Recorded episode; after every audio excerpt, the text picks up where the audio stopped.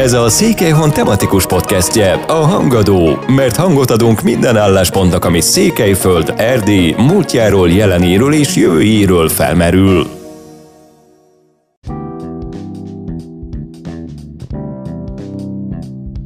Szeretettel köszöntöm a hallgatókat, Péter Beáta vagyok. Kalandozni nem csak az erdőben, a kalandparkban vagy nagy utazások során lehet, hanem egy-egy előd életében, mindennapjaiban való elmélyülés is felér egy kalanddal. Olvasható a Jeles Alcsiki a kiadványsorozat második kötetében. A szerző, Dacó Katalin gyakran kalandozik ilyen formán, hiszen újságíróként, dokumentumfilmesként kiállítások megálmodójaként és megvalósítójaként, televíziós szerkesztőként és számos könyv jegyzőjeként évtizedek óta kutatja a régmúlt történéseket, az elődök életét. Jeles Alcsikiak címmel jelenik meg az a több kötetesre tervezett életrajzi adattár az Alcsik Kistérség Fejlesztési Társulás égisze alatt, amely az alcsiki származású vagy ott tevékenykedő személyiségeket sorakoztatja fel. Olyan lezárt életutakat, amelyek valamilyen módon kiemelkedőek, és amelyekre az utókornak is emlékeznie érdemes. Dacó Katalin Csíkszép otthonában a legújabb kötete apropóján látogattuk meg. De beszélgettünk a filmes munkáiról, a Visszajátszás című dokumentumfilm sorozatról, az általa rendezett kiállításokról, valamint arról is, hogy miért tartja fontosnak, hogy a múltbéli történéseket, emberi sorsokat felkutassa és megismertesse a nagy közönséggel. Tartsanak velünk! Szeretettel köszöntelek Kati itt a hangadóban, itt vagyunk a Csíkszép vízi otthonodban, és a kezemben tartom a Jeles Alcsíkiak című kötetet, egy kiadványsorozat második részét, amely a napokban jelent meg. Az életrajzi adattára első kötete az A-tól a D betűig terjedő vezeték nevű jeles alcsíkiakat mutatja be, a második kötet az E-től a G betűig. Kérlek, mesélj erről a négy kötetesre tervezett sorozatról, hogyan jött a gondolat, hogy kötetbe kell foglalni egyáltalán, meg kell emlékezni ilyen formán azokról, akiknek valamiféleképp kiemelkedő az életútjuk. Köszöntöm a hangadó hallgatóit. Tulajdonképpen több irányból kezdődött. Egyrészt én dédelgettem magamban már évtizedek óta egy gondolatot, hogy a, a jeles csíkiakat kötetbe foglaljuk, hogy egyféle életrajzi adattár, kis lexikon létrejöjjön. Másfelől meg a az Alcsik Kistérség Fejlesztési Társulás vezetői is, hát előbb egy naptárt kértek tőlem, amit jeles alcsikiak fotóival illusztráltunk, és hát úgy, úgy abból következett, hogy ők szeretnének egy ilyen kiadványt. Akkor további megbeszélés kezdődött, mert első gondolata mindenkinek az volt, egyszerű, sorba rakjuk, két-három közismert életrajzi adat, de ők az alcsékiak, és akkor meg is vagyunk. Viszont én megkértem Gárgály Andrást, az Alcsik Kistérségfejlesztési Társulás vezetőjét, és valószínű, hogy, hogy ők együtt is ebben egyetértettek, hogy ne elégedjünk meg azzal, hogy a már létező különböző lexikonokból összemásoljunk valamit, hanem ha már, ha már megjelenik valami, ha már dolgozunk vele, akkor próbáljunk meg ennél többet nyújtani. Ők ezzel egyetértettek, úgyhogy amit kezdetbe úgy terveztük, hogy száz jeles alcsiki lesz egy kötetbe, én kapásból összeírtam 200 nevet, ezt kellett közelíteni, akkor, akkor végül is ebben maradtunk, és én úgy gondolom, hogy jól döntöttünk, még akkor is, hogyha sokkal több kutatással jár, időigényesebb, több évre elhúzódik, hogy, hogy végül is így, így emlékezünk meg a Járes Arcsékiakról milyen jeles emberek kerültek, kerülnek bele ebbe a sorozatba? Mi alapján történik a válogatás? Ugye azért ez egy szubjektív válogatás. A létező adatbázisomból, ami most körülbelül 3000 nevet tartalmaz, csíki nevet, ebben élők is vannak, Na de hát, ha cséki lexikon lenne, sem kellene mind a három ezernek belekerülnie, de azért nem árt nyilvántartani őket. Tehát ebből kellett kiszűrni mégis a, a legfontosabbakat, a különlegeseket, valamitől, valamitől más, hogy az illető nem csak tanár volt, vagy igazgató, hanem, hanem, hanem ezen túlmenően is teljesített. Az illető nem csak egyházi előjáró volt, hanem ugyanakkor iskolaigazgató is, vagy ugyanakkor a szegények gyámolítója, vagy ugyanakkor egyházi szakíró. Tehát valami, valami több, mint, mint, amit, mint amiért egyszerűen annak idején fizetést kaphatott. Mondjuk sokat tett a közösségért? Természetesen ez is, tehát hogy, hogy valamitől, mondom, különleges volt. Vagy ebbe a kötetbe fognak találkozni a kedves olvasók két vak személlyel is, ami, ami én úgy gondolom, hogy nagyon érdekes és nagyon különleges. Mindketten az első világháborúba, háborús események következtében vakultak meg. Egyikük, dr. Ferenc Ignác, ő rendkívüli személy lehetett, a világháború után vakon végezte el a középiskolát, és úgy végezte az egyetemet, jogot végzett, doktorált a 30-as években, és amúgy telefonközpontkezelőként dolgozott szinte élete végéig, de már a kortársak elismerték ezt a rendkívüli teljesítményt.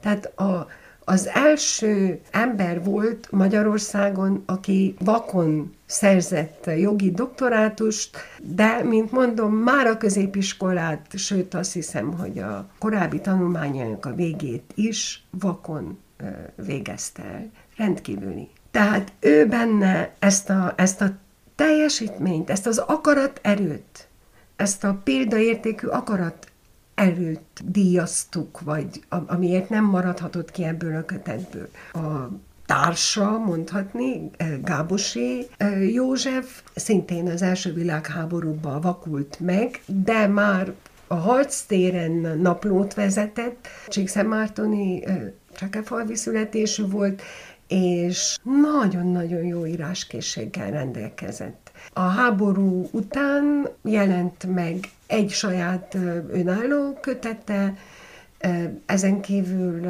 folyton jelen volt a, a világtalan írók antológiáiban, különben dohánykereskedő, trafikos volt egy ideig.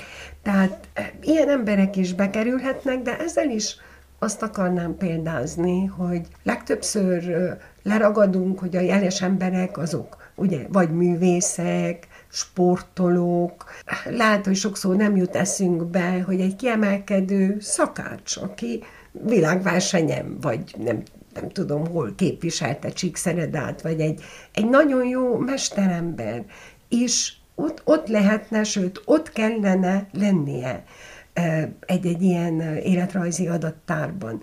Na most nem biztos, hogy nekünk sikerült mindezekre kitérni, de próbálkozunk, és az első kötet után is többen megkerestek, javasoltak személyeket, vegyen fel az adatbázisomba, felhívták a figyelmem ismerőseikre, tehát nyitottak vagyunk arra is, hogy esetleg más személyek is bekerülhessenek, de annak is tudatában vagyok, hogy nem teljes ez a válogatás, esetleg majd valaki folytatja, esetleg lesz pótkötet. Mindenképpen indít valamiféle gondolkodást ezekről az emberekről, vagy erről a témáról. Igen. Milyen közös jellemzőket tudnál említeni a beválogatott személyek életútját tekintve?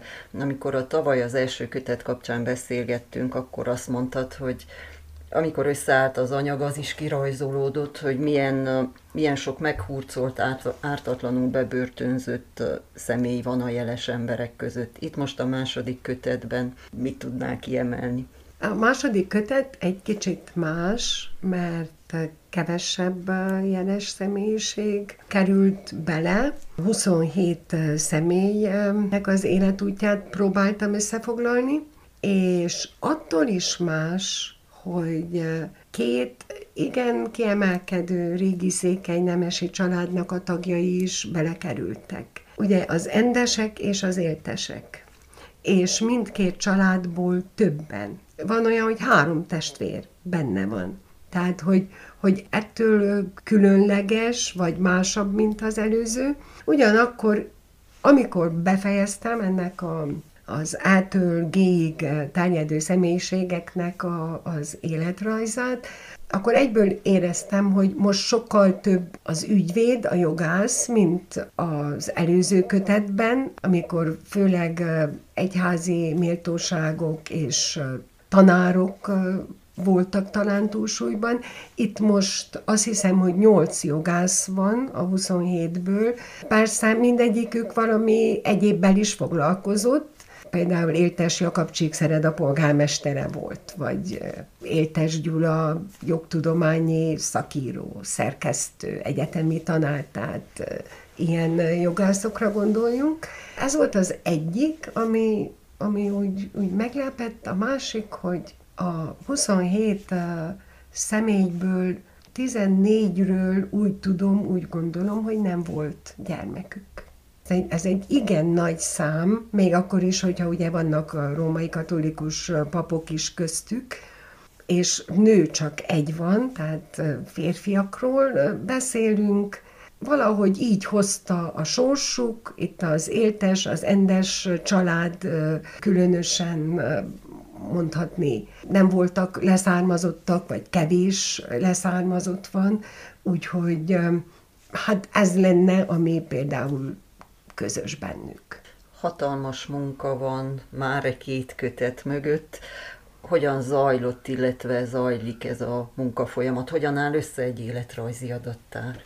Ugye én eh, lehet lassan 30 éve építgetem a, az adatbázisomat, és eh, mindig belefoglalok új adatokat, számon tartom, hogyha valakinek megismerkedem rokonával, leszármazottjával, különleges cikket olvasok, ezeket én már mind felvezetem, illetve hát amíg nem számítógépen, ugye itt lehet látni nálam, oda felnézel, rengeteg dobozt betűrendbe, sok-sok cédulával, hát a régiek is így csinálták, tehát egyáltalán gyűjtöm az adatokat. Annak idején, mikor kezdtem, még nem volt az interneten hozzáférhető a romániai magyar irodalmi lexikon, de átnyálasztam az összes kötetét, és abból kiválogattam előbb az udvarhelyieket, mert akkor még udvarhelyen működtem, azután a csikiakat, és minden elképzelhető életrajzi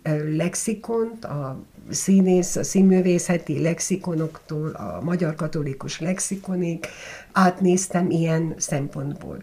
De ugye mivel mondtam is, hogy mi nem akarunk egy másik lexikonnak a lenyomata lenni, ezért hát mindig még gyűjtök melléje. Sokat járok a levéltárba, a tavaly különösen sokat jártam, ott is bukkanok új adatokra. Hál' Istennek most már az interneten is hatalmas sajtó adatbázis hozzáférhető, a Magyar Elektronikus Könyvtárba, az Arcanumba, természetesen járok a, a Kájoni könyvtárba, ahol nagy segítségemre voltak.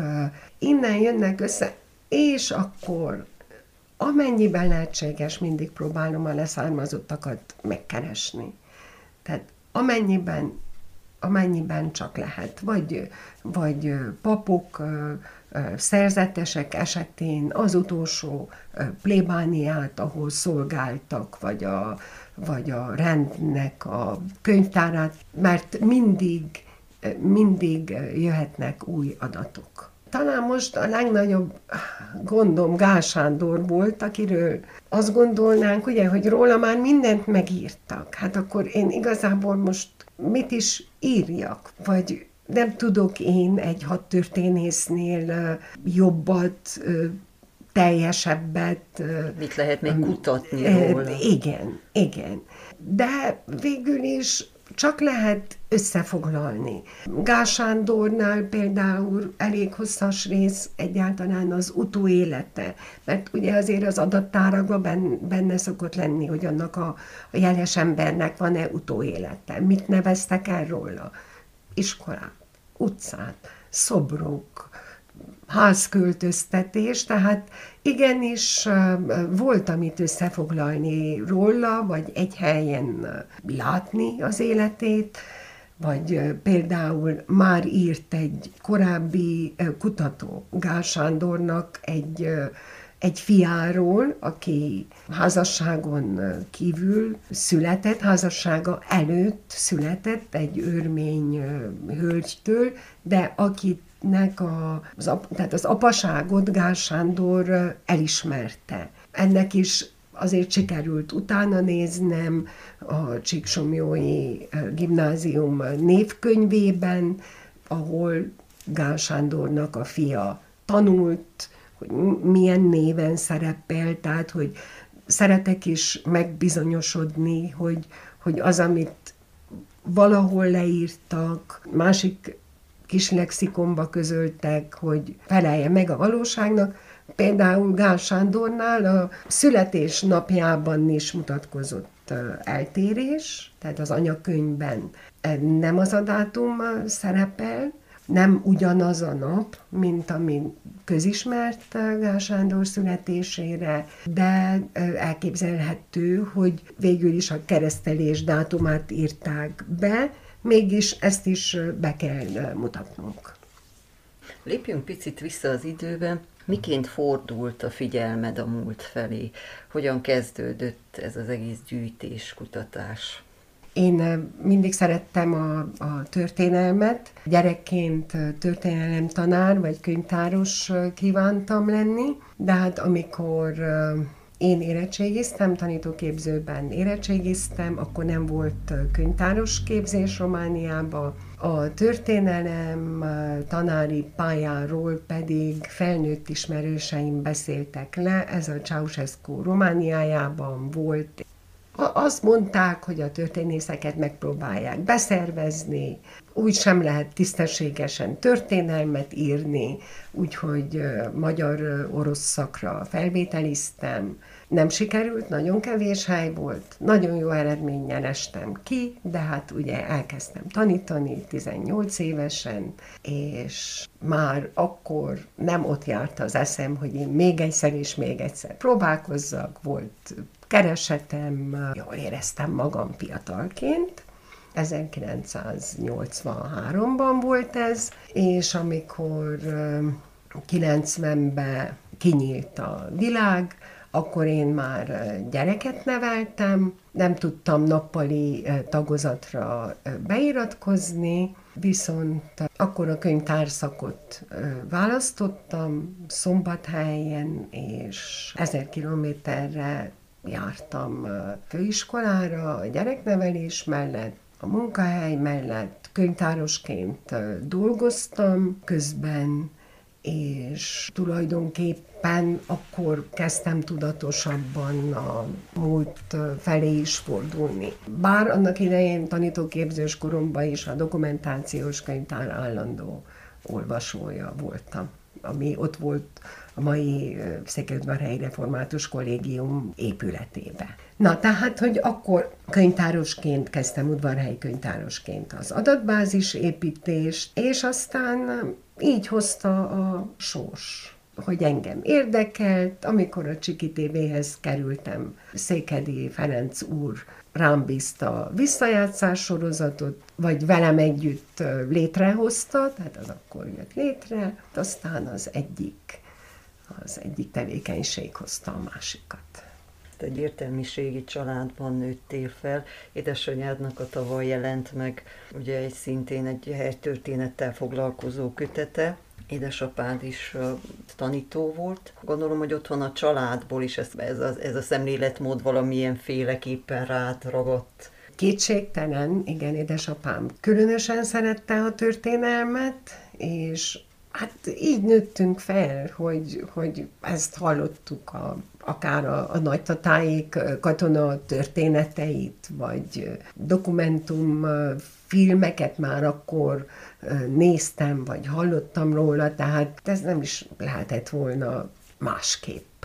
Igen mi ugye régóta ismerjük egymás, családi barátok is vagyunk, a, a szüleink és a nagyszüleink által is, és a múltkor átküldtél egy 20 évvel ezelőtt készült közös fotót, amely az első kiállításod megnyitóján készült. Rendhagyó kiállítások sorozata van mögötted, ezek is a múltunk egy-egy szeletébe engedtek bepillantást. Hogy is indult a kiállítások sorozata, a nagyon emlékezetes kiállítások sorozata. A kiállítások sorozata az elválaszthatatlan a visszajátszás rovattól. Akkor dolgoztam a, a Csiki TV-nél, és akkor kezdtem ismerkedni régi csíkszeredaiakkal, a városi történetekkel, közben már megírtam a megyecsinálók riportot a Székelyföldben, és Magyarországon voltunk, 99-ben. A Nemzeti Múzeumban néztünk meg egy kiállítást családostól, és akkor én mondtam a férjemnek, hogy ilyet otthon is lehetne csinálni, vagy ilyen jellegűt, ehhez hasonló.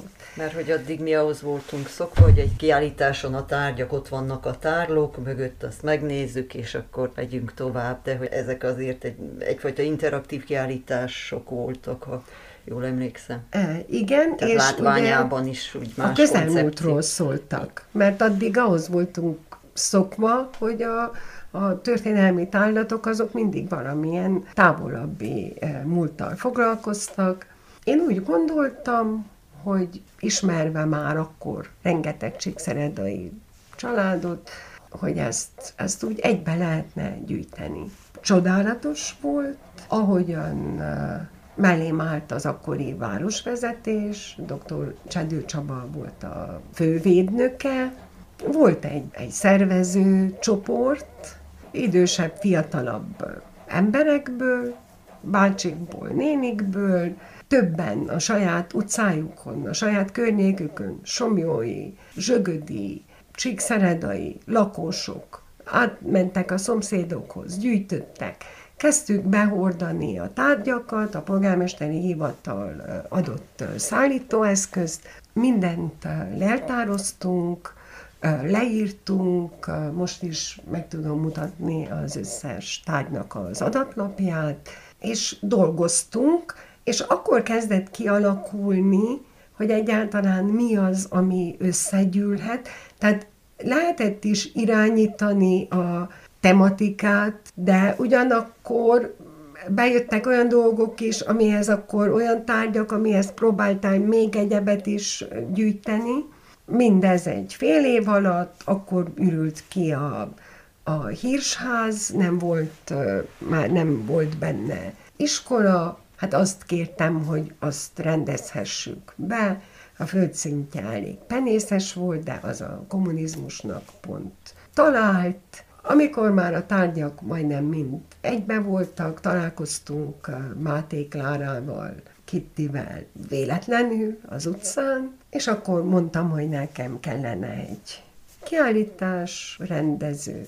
Ő lelkesen elvállalta, és hát azóta is most már 20 éve, hogy együtt dolgozunk, és együtt próbáltunk különböző álmokat megvalósítani. És akkor így volt az emlékképek a régi Csíkszeredáról, aztán mi utcánk, az iskola történeti kiállítás, aztán Madéfalván is rendeztünk a Szikulicidium utóéletéről kiállítást, meg hát együtt dolgoztunk a város történeti kiállításon. Még egy gondolat erejéig visszatérő a legelső kiállításra, azért a, egy gyűjtőnek szerencséje is kell legyen, és ha jól tudom, ott volt egy történet egy bizonyos pionír nyakkendővel, mert jába, hogy időben még közel voltunk ahhoz a korszakhoz, de valahogy pionír nyakkendőt nem lehetett találni sehol, és akkor végül is ott látható volt a kiállításon egy ilyen nyakkendő. Igen, hát próbáltuk meg hirdetni. A Csiki TV-nél dolgoztam, rendszeresen hírtattunk a gyűjtésekről, és minél inkább bevonni a Csíkszered a lakosságát a tárgygyűjtésbe, és került pionír egyenruha, részben Kisedittől, aki kolléganőnk volt, na de nyakkendő nem akart érkezni és hát volt egy nagyon, nagyon tragikus mozzanat is, Kovács Zsolt, kedves barátunk, a villamossági vállalatnál volt mérnök, ő is besegített a gyűjtésbe, adott is tárgyakat. Volt, amikor ő vitt el például aznap reggel, amikor meghalt, aznap reggel is kivitt engem Somjóra gyűjteni, később pedig balesetet szenvedett, és meghalt. És amikor a temetésére mentünk, Máté Klárával, Kittivel, a Kalásznegyedi temetővel szemben találtunk az úton egy nyakkendőt. Igen, sok, sok-sok különleges történet fűződött sok kiállított tárgyhoz amiket aztán mi minden kiállítás után visszaadtunk a tulajdonosoknak, és volt, amikor a következő kiállításra megint el akartuk kérni, de már nem volt meg. Az illető elköltözött, meghalt, elajándékozta jó esetben. Volt olyan, hogy éppen téged kerestek meg, hogy akkor a hagyatékot gondozte tovább, vagy egy-egy tárgyat odaadtak, mert hogy nálad jó helyen van? De volt ilyen apróságokat is, vagy volt, amire eleve mondták, hogy nem kérik vissza. Az iskola történeti kiállítás után például több tárgyat, hát megvan biztos azoknak a listája, eleve a, a Márton gimnázium múzeumának adtunk rengeteg tankönyvet, vagy amit nem kértek vissza, de például a Rigó Mária hagyatékából Székely határőr törzs zenekar háromszínű hosszú szalagját az unokaöccse Rigó László nekem ajándékozta néhány fotóval együtt. Ez a szalag az első kiállításunkon is ott volt, és hát Ugye én, én nem vagyok gyűjtő, nem is akarom, hogy elkapjon a gyűjtési szenvedély, erre kell vigyáznom. Tehát ez a szalag jelenleg a szépvízi Székely határőr emlékközpontban van kiállítva, mert a Székely határőr törzs zenekar szalagjának ott a helye.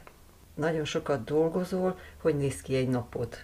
Éveken keresztül nagyon-nagyon korán keltem, ami azt jelenti, hogy hajnali négy órakor, hogy amire a előbb a nagyfiam iskolába ment, vagy aztán a kicsi fiam, az előtt én már egyet dolgozzak, csendbe, mikor nem zavar senki, kutathassak, aztán ugye attól függ, hogy éppen mi volt a főállásom, ahhoz alakultak a napjaim, jelenleg a Román TV magyar adásának vagyok félállásban az alkalmazottja, járunk terepre, filmezni, előkészítem a filmezéseket, utána megszerkeztem az anyagot, Sepsi Szentgyörgyre járok vágni, ez elveszi a, a munkaidőmnek felét gyakorlatilag, azon kívül próbálok hetente vagy két hetente egy nap csíkszeredai napot tartani, amikor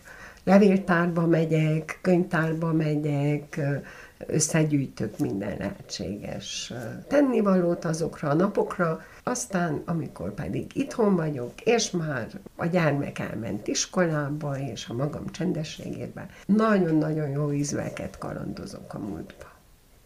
Az olvasható rólad a Wikipédián, ezeket már említetted te is az imént, hogy volt tanító, gyári munkás, könyvtáros és újságíró is, de azt is írja, hogy több filmjével ért el hazai és nemzetközi sikereket. Hogyan indult, ugye már említetted az előbb a Visszajátszás című sorozatot, de hogyan indult ez a tévés és dokumentumfilmes pályád? Mikor Székelyudvarhelyről Csíkszeredába költöztem, 1996-ban, akkor egy könyvkiadónál dolgoztam, váltani akartam, de hát nyughatatlan fiatal voltam, sokszor váltottam, és ugyanaznap volt meghirdetve a Hargitába egy könyvtárosi állás, és az akkori Antenna egynél riporteri állás. Akkorra már honosítva volt a könyvtárosi oklevelem, meg hát mindig szerettem a könyvtárat, de mégis úgy gondoltam, hogy könyvtáros majd, majd 50 évesen is lehetek, de újságíró nem, és hogy kipróbálnám magam riporterként. Versenyvizsgáztam, az Antenna egyhez felvettek, aztán az Antenna egy megszűnt, megint volt egy pár hónapos kihagyás, de aztán felvettek a Csiki TV-hez, és aztán így valahogy nem tudtam elszakadni a tévétől. Bár, bár volt olyan, hogy évekig csak az írott sajtóban dolgoztam, vagy szinte, de akkor is valamilyen szál mindig, mindig visszahúzott, vagy megmaradt egy szál, vagy a férjemmel, Dacó Dénessel dolgoztunk együtt valamilyen filmen, vagy a gyergyói kollégámmal, Berszánárus Györgyel, vagy a nagyfiammal, Szabó Ádámmal, tehát mindig, mindig valami, valami történt, amitől filmet kellett készíteni. És így alakult, a visszajátszások adták meg az alapot ahhoz, hogy egyáltalán később dokumentumfilmekbe kezdek gondolkodni, a Csiki TV után a Gyergyói kollégámmal, Beszánálus Györgyel a, a Duna TV-nek tudósítottunk, illetve volt egy rovat a Magyar TV-nél, Aranyfűs címmel, és ott volt lehetőség végül is, hogy komolyabb 20-30 perces filmecskéket készítsünk, és hát végül is azok, azok hozták az első sikereket. Én nagyon szeretem a dokumentumfilmjeidet, filmjeiteket. A nagy kedvencem az a megye csinálók ebbe konkrétan az én kezem is benne van, de nem csak ezért, hanem, hanem maga a téma, ami érdekel. Mikor érzed úgy egy adott témáról, hogy akkor ezt dokumentumfilm formájában kell megmutasd? Vannak olyan témák, amiket csak dédelgetek magamban. Érlelődnek, gondolkozom, forgatom a fejembe. Ha elég sokáig izgat, és megtalálom a, azt a formát, ahogyan, ahogyan elmondhatom arról a témáról a mondani valómat, lehet riport lesz belőle, lehet dokumentumfilm, írott sajtóban. Egyszerűen van, ami, ami nem ereszt. De hát biztos minden alkotó így van ezzel. Ugyanakkor van, amikor az egyik legkedvesebb filmem, a Ha eljő az öregség, az egyszerűen úgy született, hogy, hogy a Jágyó Szent Miklósi Szent Erzsébet öreg otthon vezetői kértek tőlünk egy bemutató filmet az öreg otthonról. És nem bemutató film lett az öreg otthonról, hanem helyette egy dokumentumfilm az öregségről, mert ez meg kellett engem találjon ez a téma. Azelőtt soha eszembe se jutott, hogy az öregségről készítsek filmet. De akkor azt az évünket a, a kollégával egyszerűen meghatározta, megviselt az az egész filmezés. Átszőtte az évünket végül. Lassan meg kell a tészta is, beszélgetésünk előtt oda tetted a tésztát kelni, ugye farsangban vagyunk, és fánk készül, farsangi fánk. Még egy utolsó kérdésként, miért tartott fontosnak, hogy a múltbéli történéseket, emberi sorsokat felkutast, felevelenítsd, hogy megismertesd a nagy közönséggel? Nagyon sok mindenért fontosnak tartom, de amitől um, úgy érzem, hogy, hogy muszáj, muszáj most megtenni, az az, hogy végül is gondoljuk el, évtizedekig nem, lehet beszél, nem lehetett beszélgetni bizonyos korszakokról, bizonyos emberekről, ugye a kommunizmus alatt és amire már lehetett volna beszélgetni, szinte nem volt, aki emlékezzen rájuk. Hát én itt most mondhatnék régi nagynevű polgármestereket, vagy, vagy politikusokat, szenátorokat, gyerektelenül mentek el, az ők szempontjukból szinte az utolsó órákban vagyunk. Nagyon sok falumonográfia született az utóbbi 30 évben. Ugye a, most már a, a történetírás is, tehát hat történeti könyvek, meg, meg hát rengeteg, rengeteg helytörténeti mű született ugye Csíkszereda és Csíksomjó képes története rendkívüli mű, de nem az életutak szempontjából közelíti meg a, a város vagy a térség történetét. És ezt figyeltem meg a, a falumonográfiákban is, hogy megjelentek az úgynevezett falumonográfiák, anélkül, hogy mondjuk számba vették volna az utóbbi száz év vagy kétszáz év polgármestereit. Hogy, hogy, hogy létezhetett volna egy falu a községi bíró nélkül. Tehát, hogy én úgy érzem, hogy nem mindig figyeltünk az emberekre, vagy, vagy nem volt elég következetes az emberekre való odafigyelés. És végül is látunk azért sok helyen jó példát, megjelent Sepsi Szentgyörgyön most már évekkel ezelőtt, de két életrajzi adattár is a Sepsi Szentgyörgy jeles szülötteiről, személyiségeiről. Ez hiánypótló, én úgy érzem, és fel kell jegyezni, fel kell kutatni minden személlyel kapcsolatban, amit még lehet, és hát közé is kell tenni, ne az én fiókomba üljenek, és hát én így szeretem a hazámat. Kati, nagyon szépen köszönöm ezt a beszélgetést itt a hangadóban. Kívánok a további munkádhoz erőt, egészséget. Köszönöm, hogy itt voltál. Én is köszönöm.